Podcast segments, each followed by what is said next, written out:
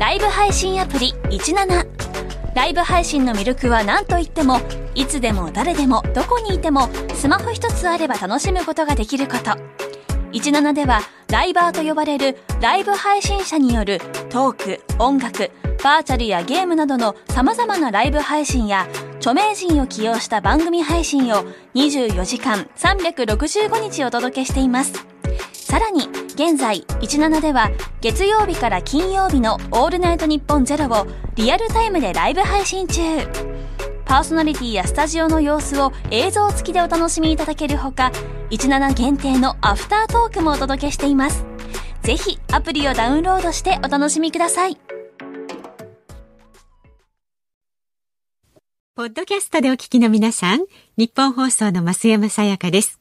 辛坊治郎ズームそこまで言うかは24時間ご意見対応型のラジオ番組です。辛坊さんへのニュースに関する質問や今日の放送を聞いての感想、明日の放送で扱ってほしいニュースなど24時間受け付けています。あなたが番組を聞いたタイミングでメールを送って感想やご意見をツイッターでつぶやいてください。お待ちしています。2月22日月曜日時刻は午後3時半を回りました。FM93 AM1242 日本放送ラジオお聞きの皆さんこんにちは。辛坊治郎です。パソコンスマートフォンを使ってラジコでお聞きの皆さんそしてポッドキャストでお聞きの皆さんこんにちは。ニッポン放送の増山さやかです。辛坊治郎ズームそこまで言うか。この番組は月曜日から木曜日まで冒険心あふれる辛坊さんが無邪気な視点で今一番気になる話題を忖度なく語るニュース解説番組です。いうことで本日はこれお聞きになってらっしゃる方が音声の加減からお気づきになる方がいたら相当すごいですがあのかなり高度なシステムを組んでおりますので自然に大阪出ししてる時と同じように聞こえてると思うんですが。えー、実は私が喋っている場所は宮城県の南三陸町です。はい南県南宮城県南三陸町のホテル関陽というところの、まあ、これあの、この三陸海岸ではかなり大きなホテルだと思いますけどもね、えー、震災、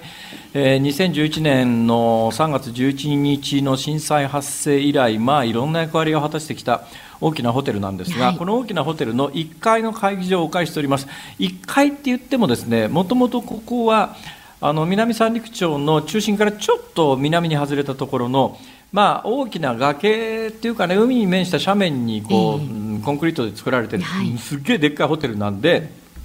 1階って言っても海面からそうだな、今ね、実はその会議室の横の窓から海面が見えてるんですけれども、えー、海面から10メートル以上の高さがあるんですが、ね、高いですね。海面から10メートル以上の高さにある会議室から生中継で生放送でお届けをしているんですが、えー、ここから海面を見るとですね、はい。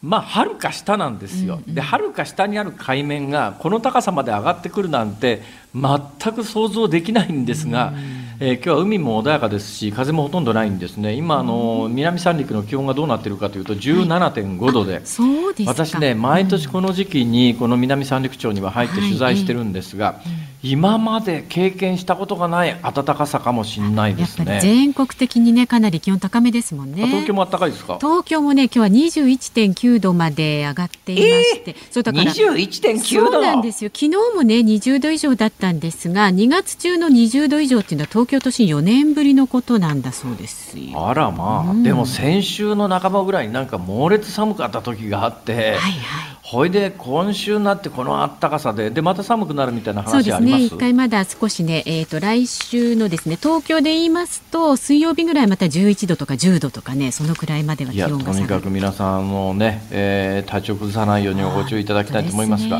まあ、私があの南三陸入っているのは、えー、3月11日阪神阪神・淡路大震災以来の大きな地震であったところの東日本大震災の今年10年なんですよ、はい、2011年年ですから今年2021年なんで10年ということで、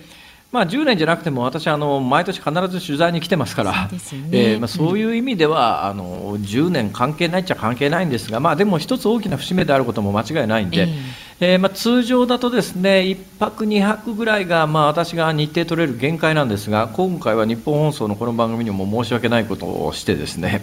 えー、3泊という日程を確保して、はいかなりあの細かく取材を今続けている最中なんですが、うんはい、まあ、さっき冒頭何が言いたかったかというと、うん、この1階会議室から見える南三陸のここ静川湾っていう湾の中なんですが、はい、もう本当に穏やかなんです、うん、ところがあの3月11日に何が起きたかというと今私がこう喋ってる海面から言うと10メートル以上ありそうな会議室、うん、完全に水没しましたから。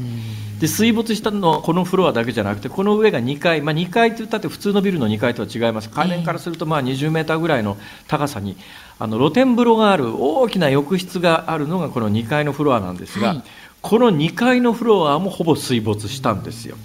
私ね、えー、一番最初に来たのが2011年の春なんですが2011年の春に初めて来た時にやっぱりこの関陽という大きなホテルに泊まったんですが、はい、その時関陽のホテルに泊まってでギリギリ2階の露天風呂がね空いてたか空いてなかったか。いや違うわ。翌年だ、翌年2012年の春に来て、翌年来た時には、その露天風呂のフロアが掃除が済んでオープンしてたんですよ、翌年ですよ、それで露天風呂に入って目の前の大きな木があってですねこの木はもしかすると海水で枯れたのかな？今ねお風呂に入るとその大きな木はまだ残ってますから枯れてるのか枯れてないのか分かんないんだけど、うん、何が言いたいかというとそのお風呂から見える大きな木の枝に、だから浴室のお風呂のある高さからするとさらに45メートル上なんですが、うんうん、そこに、えー、何かの布が引っかかってました。つまりそこまで津波は来たということですから。はい、でこの南三陸町全体の津波の高さが平均で16.5メートルなんですが、はい、場所によったら20メートルを超えて30メートル近いあの津波だったこともあるみたい。津波だった場所もあるみたいですね。はいはい。でこの志津川湾に面して一本川が流れてずっと内陸の方まで伸びてるんですがその川に沿って津波が遡って、志津川湾の湾の口湾口からですね2キロから3キロぐらいまで海水上流してますから。えーまあ、とてつもない、まあ、地震だったというのがよく分かりますけれども、はい、その一室から、まあ、ホテル関与の1階会議室から今日はあの生中継でお伝えをしております。まあ、今日ね、どこまで震災の話をできるかどうか分かりませんけれども、この番組でもあの3月11日は、はい、えー、っと南三陸からでしたっけね？ですかね、そうですね。はい。はい、まさにあの、ね、そこの関与お届けすることになっておりますから、はい、まあ震災の話はその時に詳しくさせていただきますけれども、えー、まあ昨日と今日朝からずっと取材していて、うん、まあ改めてねいろんなことを思いましたが、まあどんなことを思ったのか、折に触れて話していこうと思います。はい、お願いします。えー、てなことで今日は東京と宮城県の南三陸を結んでの生中継ということでお届けしてまいります。はい、はい、ではまず、えー、じゃあはいはいお願いします。ねお伝えしていきます。今日の東京株式市場日経平均株価は4営業日ぶりに反発しました。先週金曜日と比べまして138円11銭高い3万156円3銭で取引を終えました。アメリカの追加経済対策の成立や新型コロナウイルスのワクチンの普及で景気回復が進むとの期待感が高まって買いが進んだということですで為替相場は現在1ドル105円65銭付近で取引されています。先週木曜日のこの時間と比べますと30銭ほど円高になっています。さあ辛坊治郎ズームそこまで言うか。この後は週末のニュースを振り返るズームフラッシュ。4時台には東京オリンピック・パラリンピック開催の行方につきまして元 JOC 職員の春日良一さんにお話を伺います。この番組は2度目のご登場になりますね。で5時台は新型コロナワクチンのニュースについてズームします。番組ではラジオの前のあなたからのご意見をお待ちしています。メールは zoom zoom アットマーク 1242.com 番組を聞いての感想はツイッターでもつぶやいてください。ハッシュタグ漢字で辛坊治郎カタカナでズーム。ハッシュタグ辛坊治郎ズームでつぶやいてください。でここでですね辛坊さん先週木曜日のクオ・カードの当選者の発表をお願いします。辛坊、はい、さんのサインと私のいたずら書きと、はい、木曜日ですから飯田君のね、えー、サインというかお言葉も入っております、えー、3 0円飯田君のお言葉。お言葉。ってまた大層なクオ・カードになっておりますが、ね、はい3 0円の3 0円分のクオ・カード当選者の発表いたします、はい、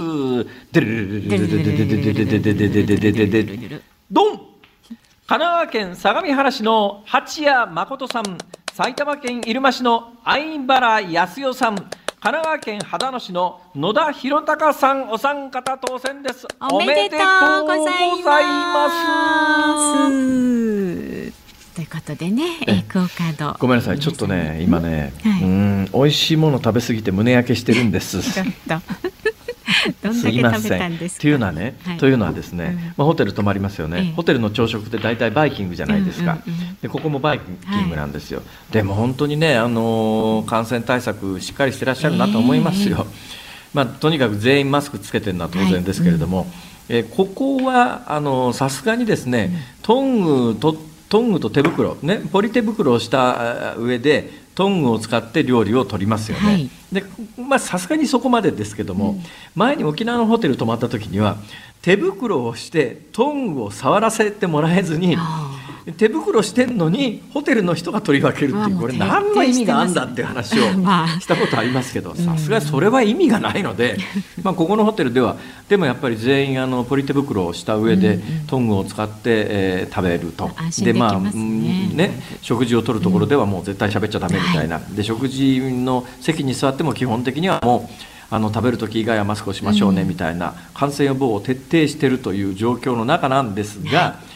やっぱりねバイキングはいかんですわ。え、どうしたって食べ過ぎますよね あれ。それは自分で調朝ご節はんしてくださいよ。こんなに食べないだろうっていうのがもうなんか親の敵のようにですね。気持ちはわかります。元を取らなきゃいけないだけどこれもう自分で払ってるわけじゃなくて今回はテレビ局の取材費だから。まあ、別にそこまでね考えなくていいんだけど誰が払ってるかに関係なく、バイキングというのは体に悪いわ、で朝ごはんを思いっきり詰め込んだ後で、はいでうんで取材に行ったのがですね、うん。牡蠣。南三陸は牡蠣が有名なんですよ、まああのーもう一つねタコ有名なんですけどタコ有名なんですがこの季節によりますから、今はやっぱりね牡蠣のシーズンなんです、でねびっくりしたんですがはい。牡蠣のサイズなんですけれども、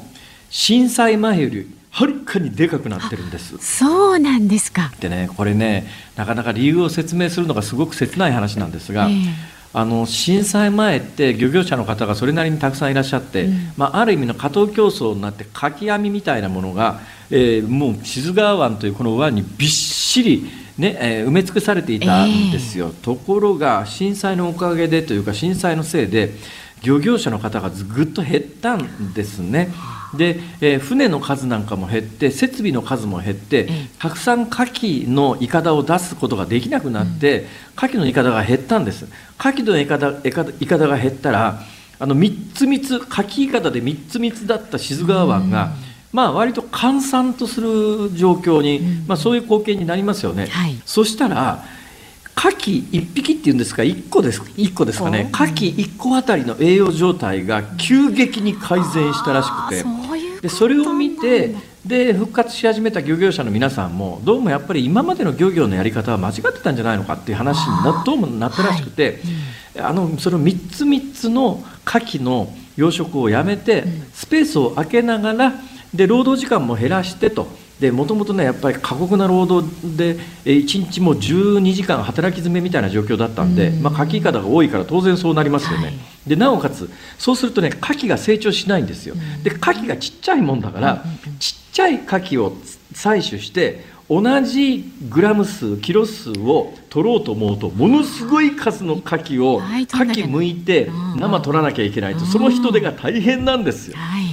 というような悪循環にはまっていて実は震災前牡蠣の大きさは、まあ、やっぱ45年経たない34年経たないと大きな牡蠣にならないし1年2年のかな2年の牡蠣だったら小さいもんだから数出荷しないと商売にならないしそのために長時間労働でっていう悪循環にはまっていたんだけど震災で全部がリセットされたために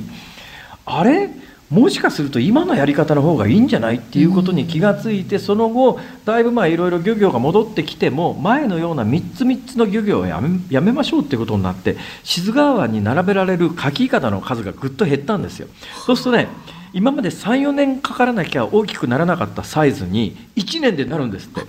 それ1年ものの牡蠣っていうやつが相当な巨大柿なんです。ええ食べ応えありでそのその取材を今日午前中に行っていてもともとの予定では食べる予定じゃなかったんだけれども、うん当然のことながら食べていってくださいって言われますよね。いただきますよね。でお断りするのもするのも失礼ですし、はいはい私牡蠣嫌いじゃないんで、まあ美味しくいただいたわけですよ。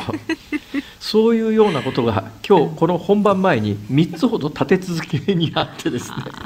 お断りするわけにいかないですよね失礼に当たりますから。あー。そうですね。で言われるがままに全部食べていたら、今私ですね 食堂の上の方まで牡蠣がパンパンに詰まってる状況になっております。あの想像してバイキングを減らしとくとか、そういう計算はできなかったんですかね？いやだから食べる予定はないって聞いてたんです。私は。ええ。それはねあの売り売り物ですからね取材者ごときがそんなものを食べてえー量を減らすわけにいかないじゃないですか、でお金払いますよって言ったってそこでまあ1個いくらで売ってる商売じゃないですから、はい。1個一つ一つに値段がついてないんで、取材者の私が2個食べるって言った時に金の払いようがないわけですよ、で向こうだって2個分金払わせてくれって言ったっていや1個いくらでうち売ってませんから、ね。2個分お金取るわけにいきませんということになるとすいませんありがとうございます。に申し訳ないけどこっちはお金払うと言いますけども受け取っていただけなかったりなんかするわけですよね。それは小売店舗に行ってレストランに行って牡蠣食べるんだったら1個いくらで値段がついてますからその場で払いますよ。だけど、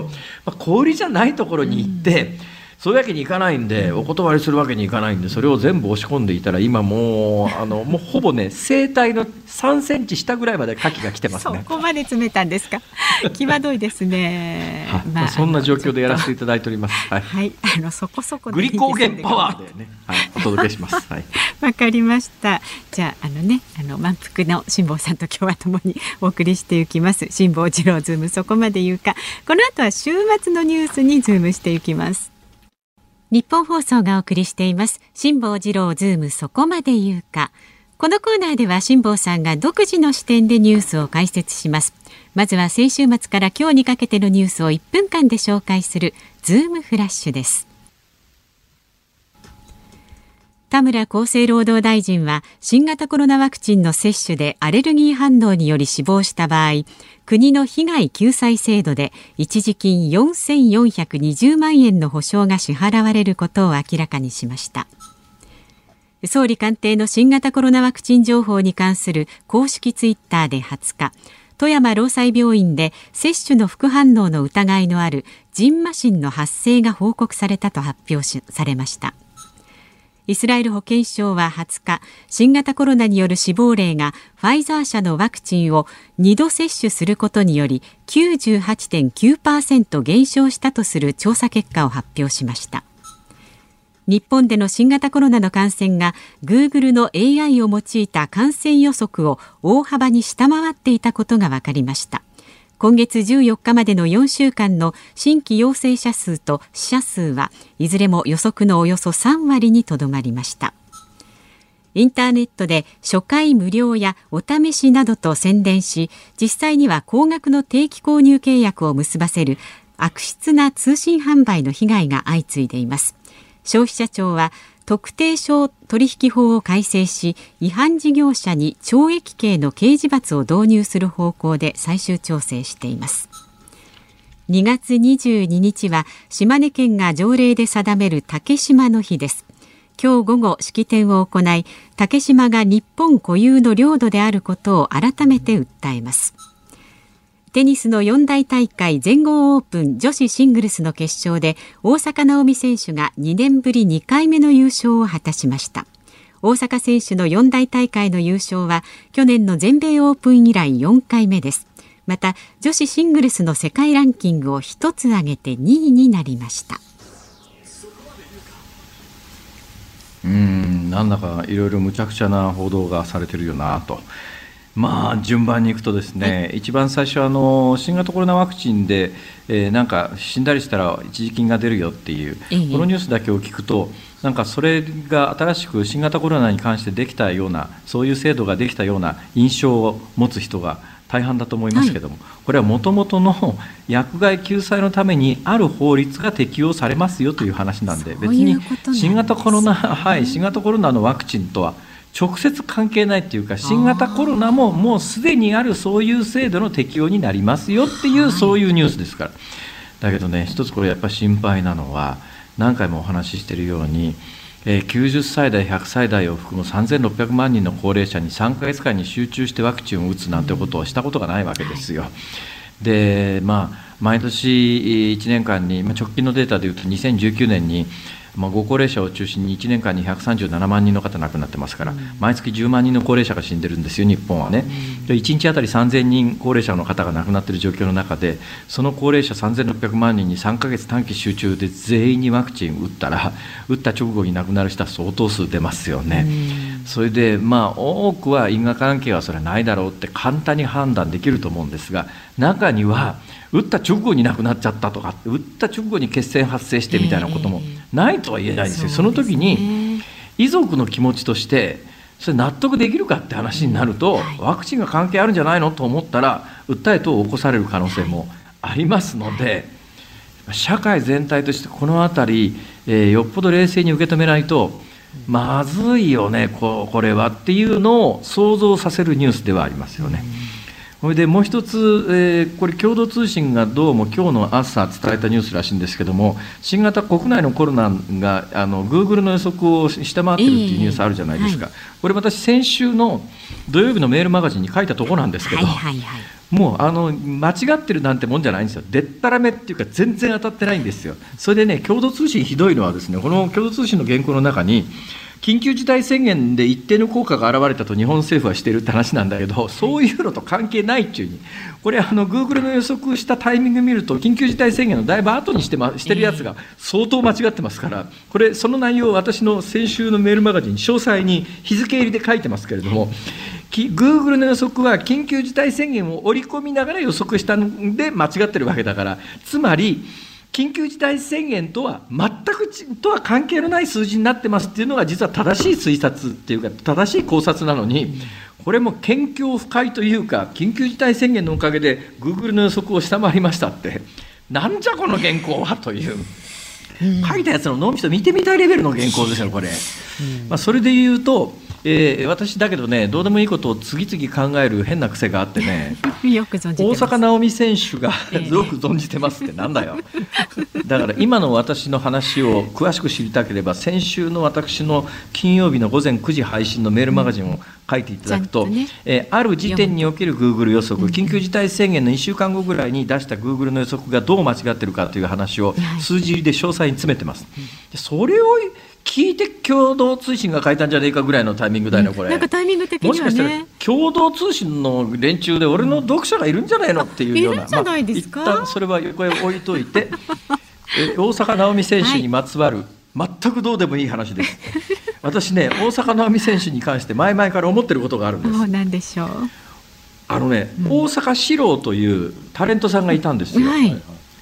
え知ってますか？これね多分ね増山さんの世代だと分かんないと思いますね。役者さんです、日本の有名な俳優さん,、俳優さんで、まあ、一定以上の年齢の人は全員顔を見たら思い浮かぶんですが、この大阪四郎さんという役者さんは、土辺の坂なんですね、えー、大阪府の大阪は小里編とい。うかですよね、だけど大阪四郎さんと大阪直美さんは土辺なんですよ、だけど大阪四郎さんは大阪の出大阪の出身ではなくて秋田県の出身の方なんですね。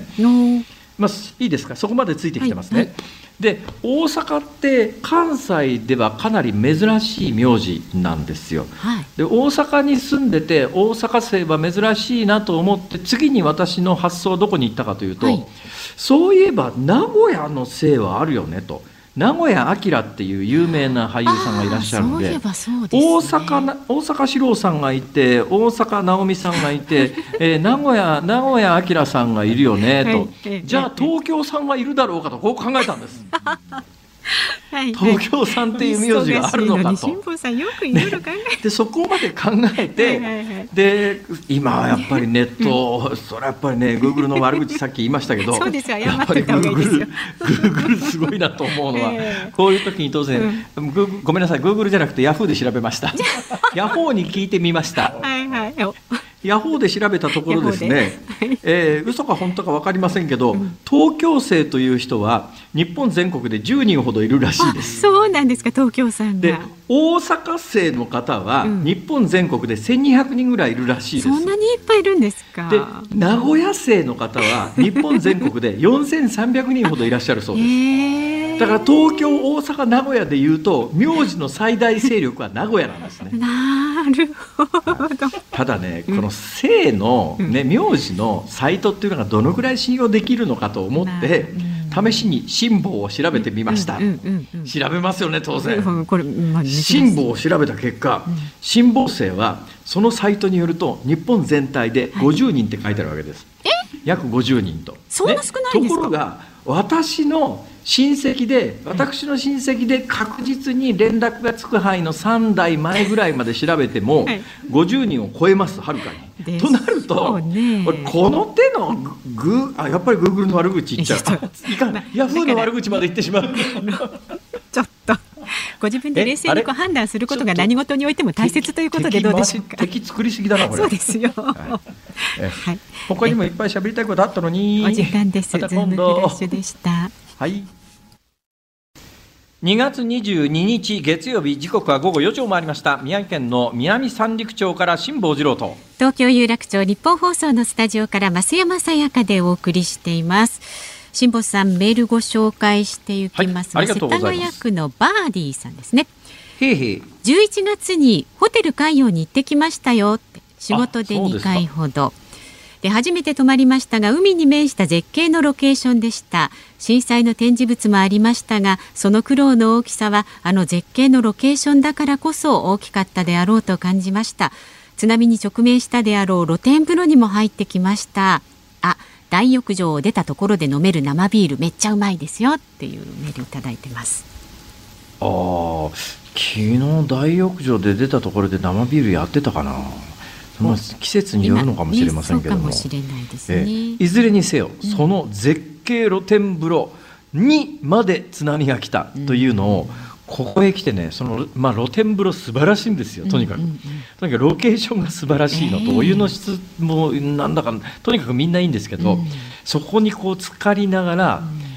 はる、か下の海面を見て、うん、えあの海面がこの高さまでせり上がってくるかっていうのを実際来て皆さんに体感していただきたい。ね取材重ねてる、ね、いろんなもの意識が変わると思いますよ。はい、はい。はい、私ねここ10年連続で泊まってますけど、うん、10年連続で泊まってて泊まるたんびにやっぱり同じ思いを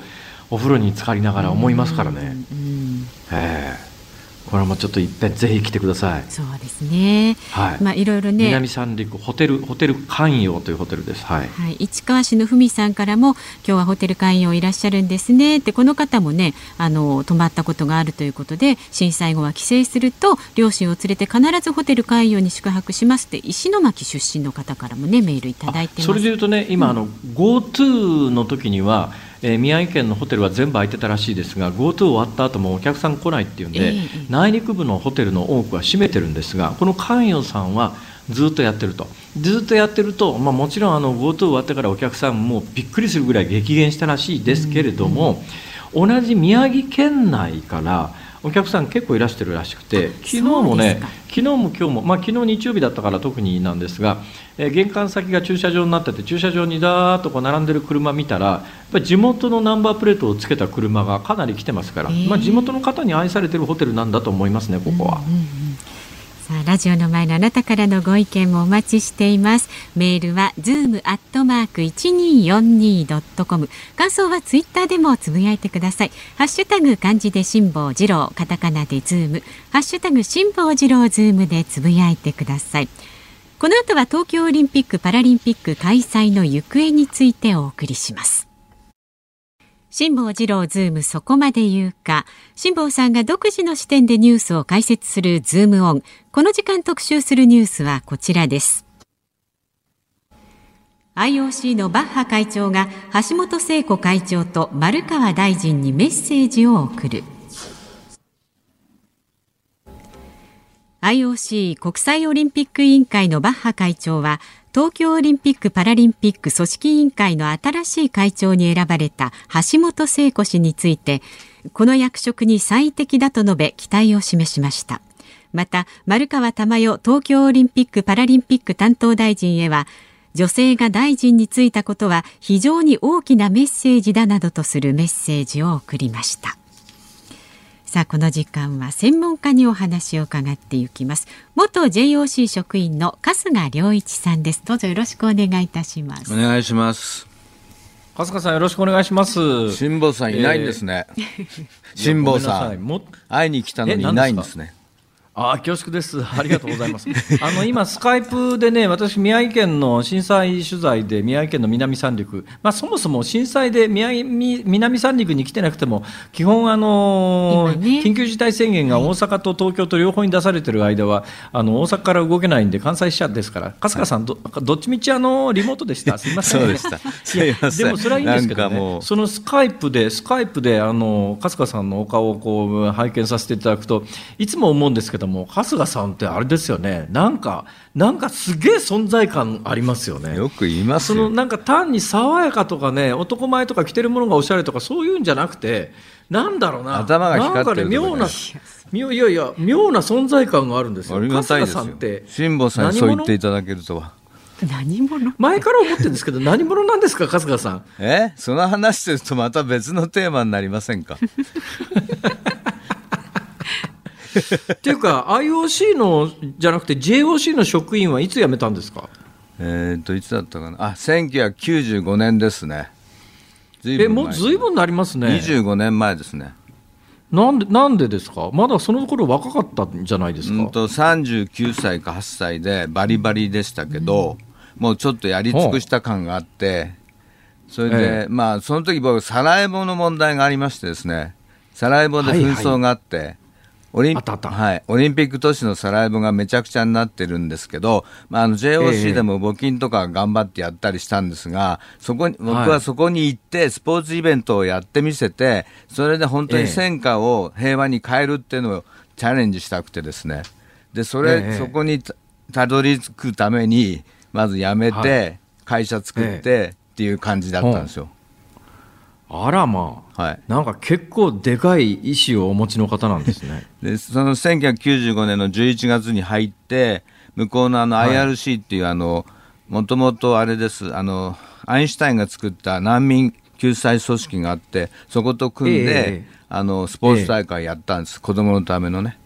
はい、それであのその後ですよ、デイトンの和平協議が成立するのが、まあ、それが走行したか分かりませんけど、はい、ともかくね、本当にスポーツが戦火でもできて、あの子供たちに勇気を与えるっていうのことが実感できたんですね。はい、ですから今もそのなぜそんなにオリンピックこんなひどいのにやるのかっていうのはやっぱコロナでもオリンピックスポーツやるとやっぱ変わると思うんですね。だからそれにやっぱチャレンジするっていうことが大事だっていうことを、まあ、言いたいんですよ。えつまり、サラエボに平和をもたらしたのは春日さんだったということですか？そこそこまでは言いませんけど、ちょっとお手伝いはしました。素晴らしい。素晴らしい。やっぱりそういう人が言うとね、あの普通の人が言うのと全然説得力が違いますよね。そうですか。うん今回もなんかあの、えっとけね、この新会長の問題で2週間ぐらいずっとテレビとか、なんかであの取材とかでもう1日20時間ぐらいそれに関わって2週間で、でも1回もさ辛坊さんから呼ばれなかったのよ。いやいやいやいや1年 ,1 年前の3月の延期とか中止の時は、もう結構辛坊さんと初めて会ったんだけど数回呼ばれてるんですよ僕。でも今回1回もなかったんですよですげえたまたまでしょ。いや、そうじゃなくて、春日さんが忙しかったからでしょ。いや、違う違う。それで、終わったのね、あの、この前終わったの、あの、19日。そしたら、ほら、バタッとなくなるんだよ、こういう仕事って。本当に何にも。そしたら、辛坊さんのとこから 来てくれって言うから、めっちゃ嬉しくて、僕、本当に。ありがとうあ、辛坊さんに会えると思って来たらいないという。いやいやいや、フェイントばっかり。画面越しでね。それは、それはコロナだからしょうがないですよ、それ。そうですよね。言いませんけど、いやまああのおそらくね春日さんにはえー、この夏に向けて、私はどちらかというとですね、この業界では極めて少数派で、オリンピックある派なんですよ。えー、べき論はともかくとしてあるんじゃないのかなと正直思ってるんですが春日さん、今のところ本音の読みではどうですか？いやもうやるしかないでしょう、これ。あすいません、また声がすると反発 食らうんだけどあの要するに橋本さんが大臣にからあの組織委員会会長になりましたよね。つまり政治からスポーツにまた戻ったんですね、えー、そうするともうこれはオリンピックやるしかないモードって思うんですね。つまり彼女のその、えー、まあ、一緒にそばにいたこともあるんですけど、その彼女のこう、はい、オリンピックに対する愛とか、それからオリンピックに向かってのアスレティズムとか見てきた人間としては、その彼女が本気になった時の凄さもわかるし、でそれを今回その、いろいろあったけれども、大臣から会長になったっていう、その意思、もうやりたくなかったと思うんですよ、本当は。でも、それを掴んだってことは、もうそういうモードじゃないかと思うし、多分その、そこに送り込んだ人たちも必死でね、サポートするしかないと思うんですね。だからそういうふうになっていく。ねええ、で、あと、まあ、あの、あのうん、森さんができなかったことは、あの、国民とか都民との、あの、なんて言うんでしょうかね。対話っていうんですかね。うん、緊迫感とか、そう、なんていうんですか、はいはい、あの、共有感がないじゃないですか。えー、あれを、えー、その、やっぱり、組織委員会の会長が、こう、なん、こう、つないでいければね、ちょっと展開が変わるかなと。なんで、ま、あの、はっきり言って申し訳ないけど、森さんが疲れて出てくるたびに、みんな、え、大丈夫ってなるし、で、その説明がなくて、やるぞやるぞって言われると、やっぱ引いていくじゃないですか。でそれは本当まずいなと思ってたんですけど、多分、えー、本気でオリンピックを知ってて、やりたいと思ってるアスリートだったら、まあ、アプローチが違うと思うんですよ。えー、うん、でそれを私は、まあ、橋本さんには期待したいと思って、うん、私もあのもしそのオリンピック今年の夏ある意味開催の決定権を握っているような人たちがもう今年は無理で撤退を考えてるんだとしたら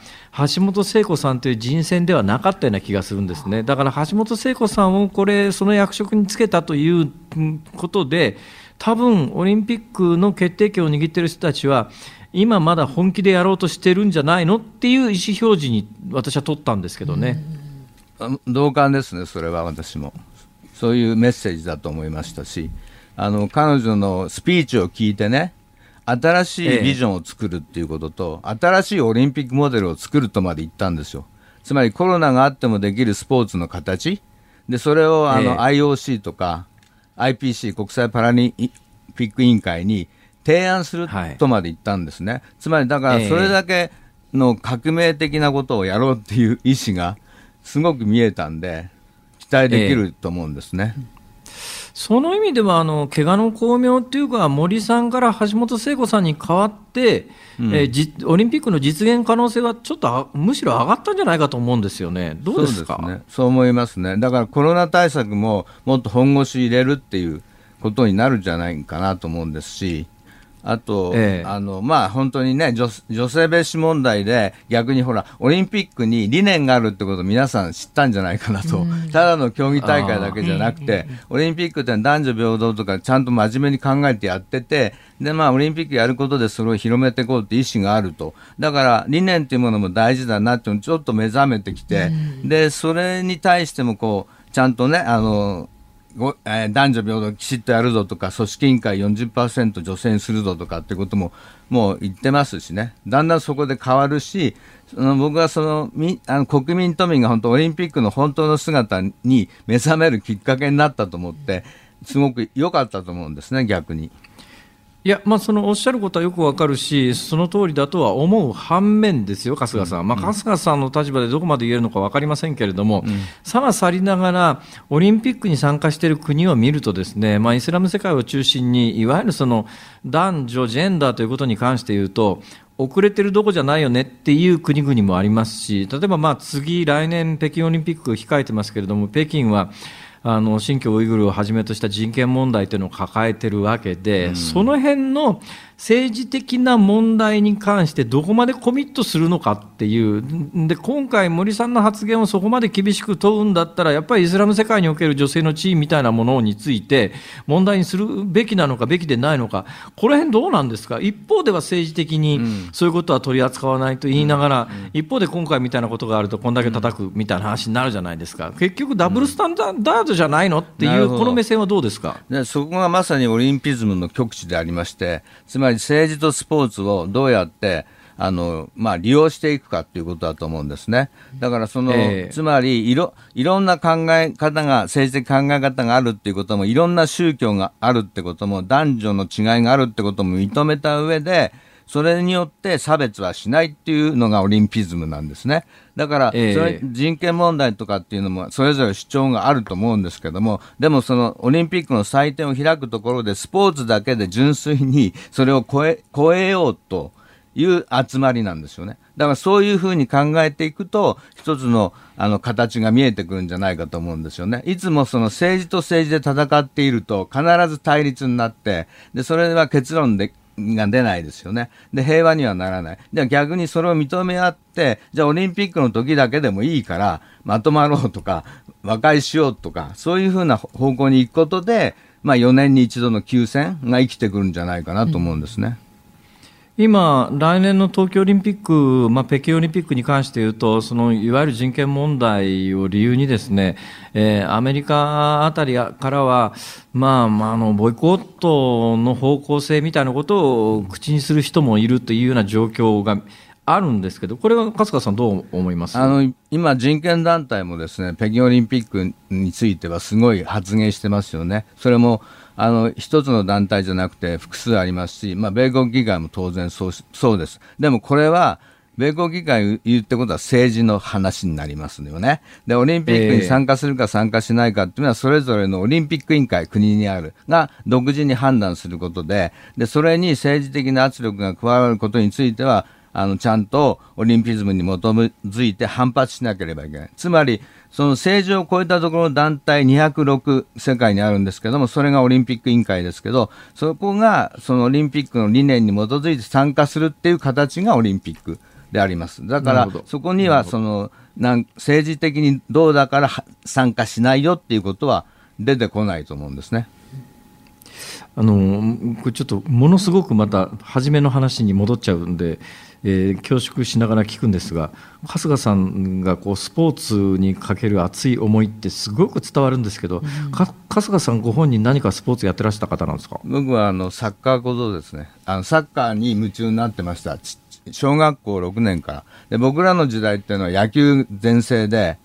あの足でボール蹴ってるだけでバカじゃないかって言われた時代ですけど。でもそれでも違うぞって。そんなことない本当のスポーツはこっちだぞみたいな。世界に認められてるのはこっちだぞって言って頑張ってたですね。はい。ああでプロの選手になろうとは思わなかったんですか？もちろんです。思ってましたよ。だからあの中学1年の時の作文今でも覚えてますけど僕はワールドカップに出るんだみたいな、ええ、それで世界中の人の注目を浴びるみたいなことを書いてました。ええどどの段階で挫折をされたんですか？えっ、ー、と挫折はね、えー、と一応社会人リーグまで行ったんですけどおおおおただあのそうですか、ただサッカーでは食べれなかったので要するに食べるって当時だって J リーグもなかったですからね、となると J リーグが当時あったとしたら J リーガーになってたぐらいの選手ではあったってことですね今の話を総合すると。そう思っていただいて。いただくと嬉しい、本気でサッカーやってました確かにあの要するに命を懸けるものがサッカーか哲学だったんですよ。で両方頑張ってやったんですけど両方ともお金にならないんですよ、まあ、それで対響に入ったんですよ、はあ。またこの話になっちゃうんだよ、ね、哲学。そうそう前回確かにその話聞いたな、ね、ちょっとね、はい、はい、いやいやだからねそれをね覚えてはっきり覚えてないということは今のあの春日さんを見てその J リーガーに相当するようなサッカー選手だったというイメージが定着しないんですよね無理でしょそれは。それは無理です。無理があります。あの思いだけは見てませんからね。まああの言っとく。あのすごいやったことは、その、中学の、あの、にサッカー部がなかったんですけど、それを作りました。そあの、演説会やって、えあとはあ町内署名やって、校長先生に談判に行って、で、ええ作ったっていう、そういうことはしましたね。どこの地域ですか。どどこで？あの、長野県の山奥の中学校です。ああ、そうですか。うんいや、私ね、中条春日さんと中条ね、村立中条中学校。世代そんなに離れてないんですが、私の行ってた公立中学校は普通にサッカー部はあって人気でしたけどね。都会だからね、そう あの田舎だったし、なかなか発展したかった、ええそこまで。ただ、あの、辛坊さんも覚えてらっしゃると思いますけど、1968年、多分小学校6年、辛坊さんが。僕、中1、ええその時にメキシコオリンピックで、日本が銅メダルを取ったんですよ、サッカー。鎌本鎌本杉山時代。はい。まあ、あれ、ええあれのええ前の予選の時からなんか面白いスポーツだなと思ってね。それで、まあ燃えてったわけです。そういう。さあ、そそれでオリンピックの話に戻りますけども、ええ。これ、オリンピック、今年の夏、まあ、私はやるんじゃないかと思ってるんですが、最終的に GO の判断、えーっていうのは、まあ、最終的には直近かもしれませんけれども、やっぱり3月25日に聖火リレーが始まる前に、なんか一つの方向性はちゃんと出さなきゃいけないと思うんですが、うんリミット、どう見てます？あリミットは前も言ったと思うんですけど、ギリギリまで伸ばしたいんですね、やっぱりね。だから、ええ伸ばせるっていうのを考えたときには、あの、7月5日の、えースポーツエントリーの締め切り日はいを目目安として考えたらどうかっていうのが私の思いですね。考え方。となると、つまり逆に言うと、7月5日までの、えー聖火リレーを含むスケジュールは淡々とこあのけつこなしていくっていう形になりますか、というふうに見ています。あのつまりあのこれはよくあのいつ中止か開催か決めるのかっていう議論になるんだけども開催は決まってるんですよ。だからこれははいどこで中止するのかを決めるしかなくてでそれは選手のためにできるだけ機会を与えようという方向に動くので、そうするとギリギリまで我慢していただこうというか、頑張ろうっていうか、あだからそれがスポーツエントリーデッドラインですからっていう見方をしてますね。なるほど、それで、例えば観客を入れる場合にね、あのチケットの販売とかっていうやつは間に合うんですかね？それなので、その無観客、無観客について私はもう一個のあの5月23日の、えーこれはですね、各国選手団のあの要人、VIP、VIP の登録日なんですよ、締め切り日、はい。そうするとこれははい。例えばアメリカの大統領が来るとか、ロシアのプーチンが来るとか、まああ、ロシアは呼ばれないか、今回はね、無理なんですけど、あのドーピングの関係で、まあ、そのその他、はいはいはい。まあ、206に関係する国々のそういう VIP が登録されなきゃいけないんですよね、セキュリティとかの。ええでそええれそれをデッドラインを見るとすると、そこまでには、このオリンピックの形、無観客なのか、はい半分入れるのか、はいゼロあの100なのかっていうことは、あの考えとかなきゃいけない。で、そこからチケットも、その例えば払い戻し、リセールとかも、の時間ないですから、考えなきゃいけない。はいすると、ここかなと思ってます。ああ、いや、今日ね、ちょっとね、春日さんの話で、知ってはいたんだけど、改めて目から鱗が落ちたのは、オリンピック開催するかどうかっていう議論が、まあ、巷では普通にされるんだけれども、オリンピックは開催されるということが決まってるわけで、開催されることを前提に話が進んでいって、どっかで中止ということはあるかもしれないけど、基本は開催なんですね、要するに。ね。だからそ、うん。そこから逆算していろんなことのスケジュールを考えていくと、最終的にオリンピックやるかやらないかの判断が7月の5日で、えー観客を入れるか入れないか、どの程度入れるかみたいなあことの判断が5月23日だと、こういうことですね。それを目安にしたら分かりやすいかなと、うん思います。なるほどね、わかりやすいですね。で、結論です。どうなります？やりましょう。まあ、だからやるこ やるために、はい。やっぱ安心安全ということで、あの都民、国民が納得しなきゃいけないじゃないですか、今、80%やりたくないっていうところに、オリンピックだって行きたくないですよ、絶対。いやだって嫌だって言われてんだから、で、それをやる気にしなきゃいけないから、そのためには、コロナ対策あの理解できるコロナ対策、ここまでだったらいいんじゃないっていうところを見せなきゃいけないから、それを頑張んなきゃしょうがないんですよね。だからそあの政府もあの安心安全の大会やるって言ったり、あのコロナに打ち勝った証とか言うんだったら、本気でもっとやれよってことなんですよね。それが見えないで、なんか、そう言ってて GoTo キャンペーンやっちゃうとか、平気じゃないですか。だから、もっとオリンピックをちゃんとやりなさいって、だから橋本さんも今度会長の立場で政府に言っていけばいいわけですね。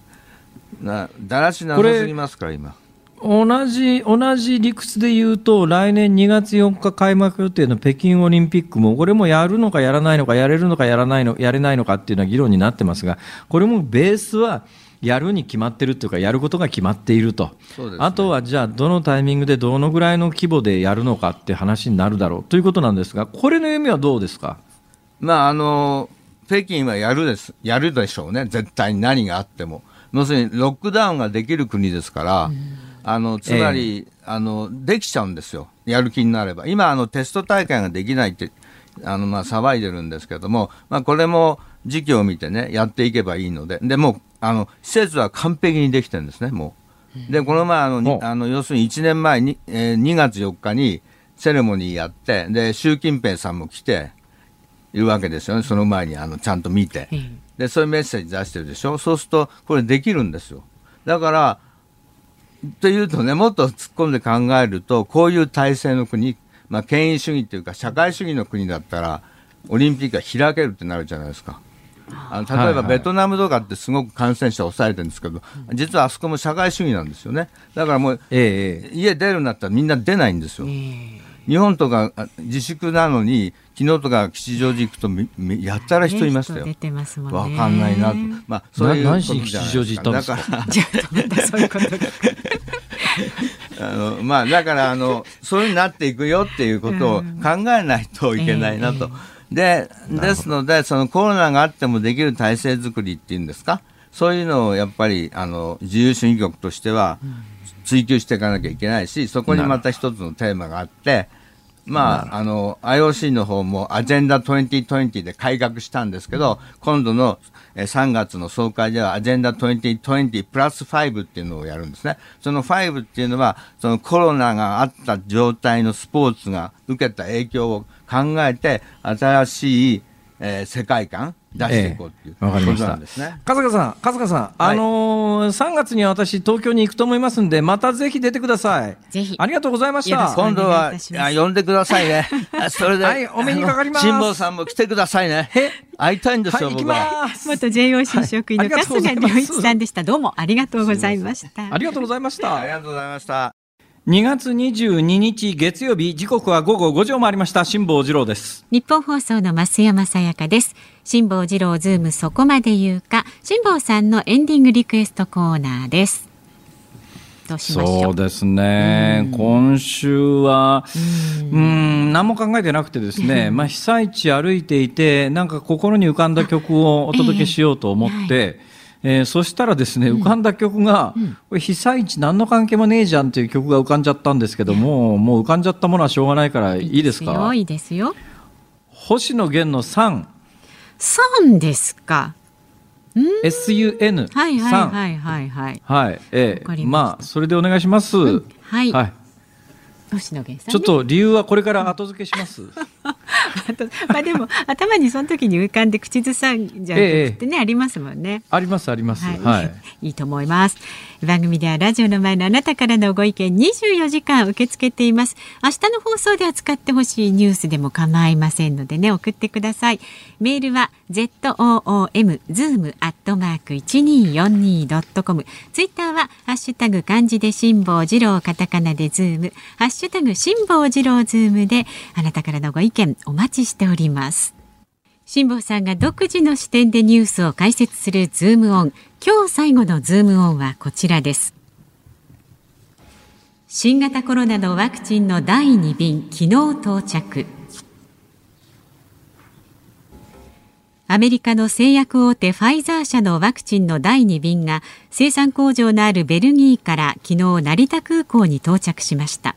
今回最大で45万回余り接種できる量が届き第1便と合わせるとおよそ42万人分が確保されたことになります。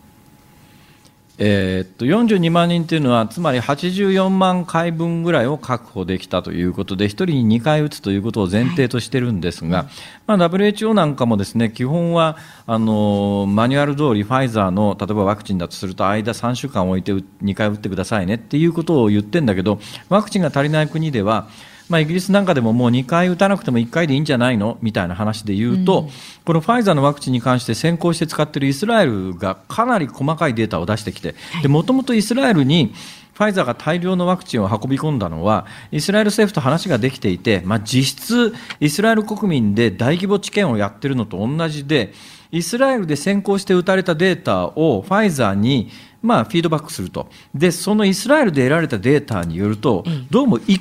回でもね、相当な効果があるということが今日のニュースで明らかになってきてます。はい、であのファイザーのもともとの発表で95%ぐらいって発表だったんですがどうやら1回打ちでも85%ぐらいの効果があるんじゃないの、ね、とかですね。それから重要なのが実はファイザーが発表してたデータあって、まあ、4万人ぐらいに治験を行いましたと。2万人ぐらいは偽薬ですと。2万人ぐらいが本物の薬ですと。さあ2万人のうちそれぞれ何人発症しましたか病気になりましたかというのを見るとまあ、片っぽで例えば100人発症しているとすると片っぽでは5人しか発症しませんから、はい、95%の、まあ、予防効果がありますよ、うん、これは発症予防に関してはそういうデータがファイザーが手に入りましたんでこれをもとに全世界が報道しているわけだけど感染予防の効果に関して言うとその4万人を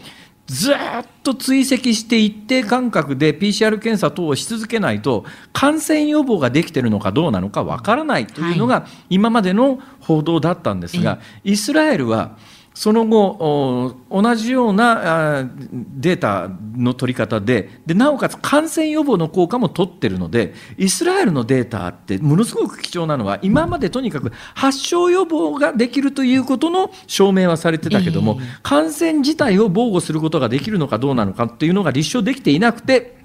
まあ、一部のちょっと間違っちゃったメディアは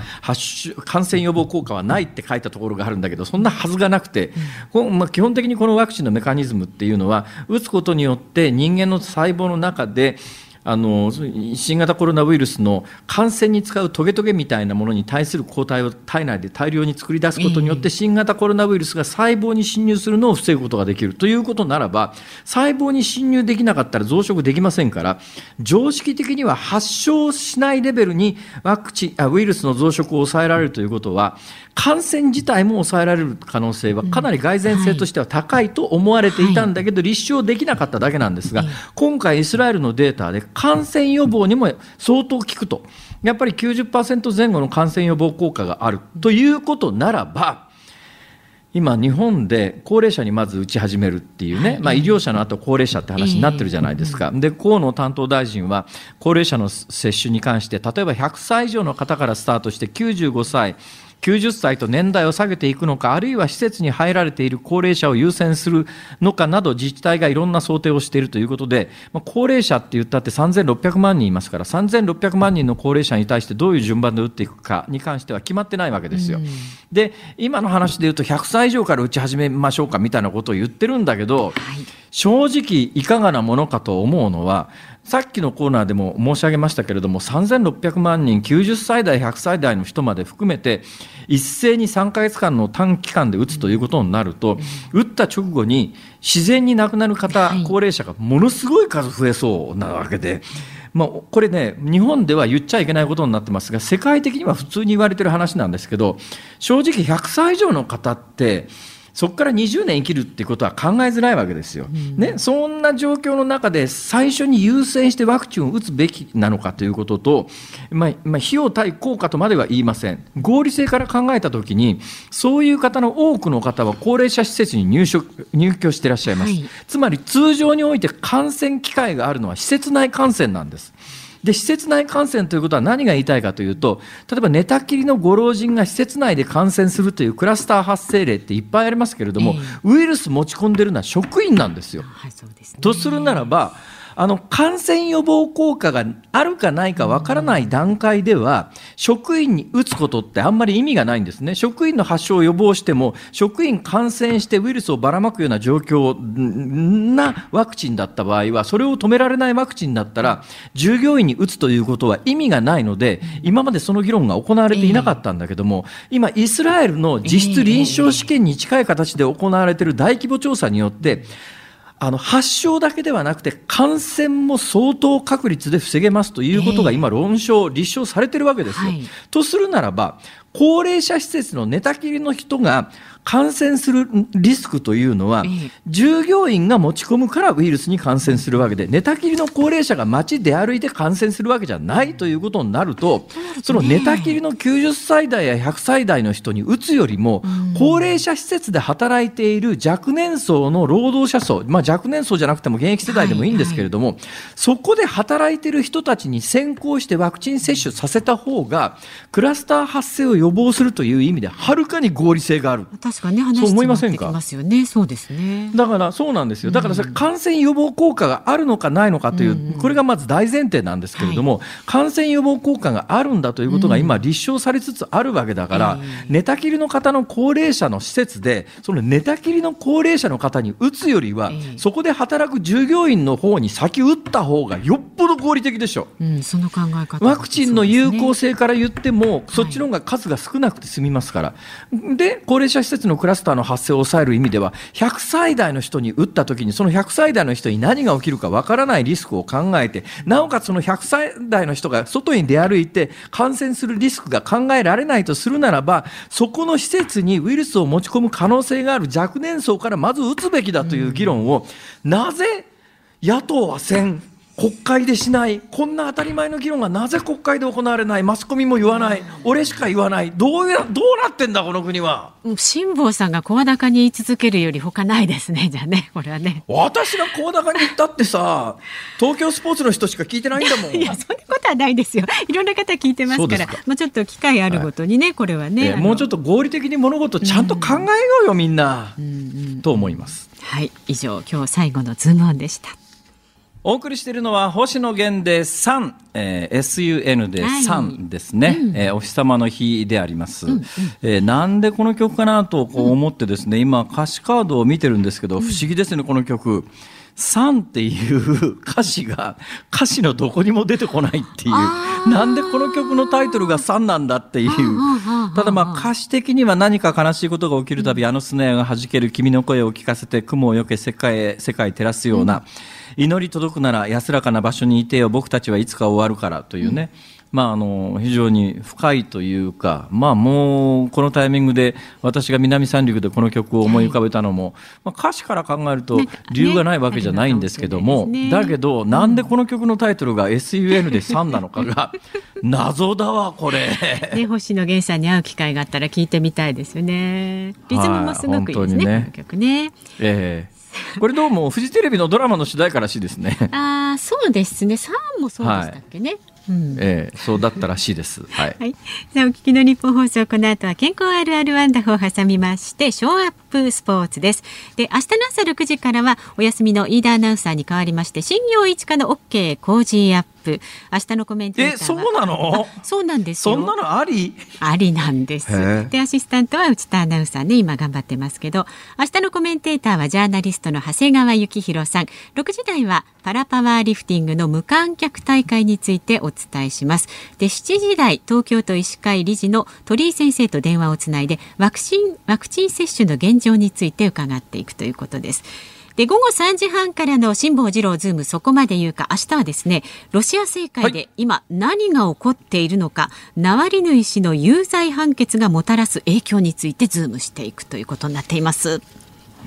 マジっすか？マジっす。ちょっとじゃあ私の知り合いの ロシア人の女子大生のナターシャちゃんに電話しないと。ナターシャちゃんはあのえ？あれ？あれ？ベタベタですね。ナターシャちゃんって。はい。まあそんなこんなでございます。はい、もう掘り下げていきますのでね、ご期待ください。え明日はね、えー南三陸、実は明日の朝午前中、南三陸で取材があるんですよ、でそれ終わってから、とんぼ帰りですので、もしかすると間に合わないかもしれません、その際には、増山さん、どうぞよろしくお願いします。えーちゃんと帰ってきてください。ちょっと新業一華さんもスタンバっといてもらった方がいいかもしれないですね。あそうですね。辛坊治郎ズームそこまで言うか、ここまでのお相手は辛坊治郎と、増山さやかでした。はい、今週も聞いてちょうだい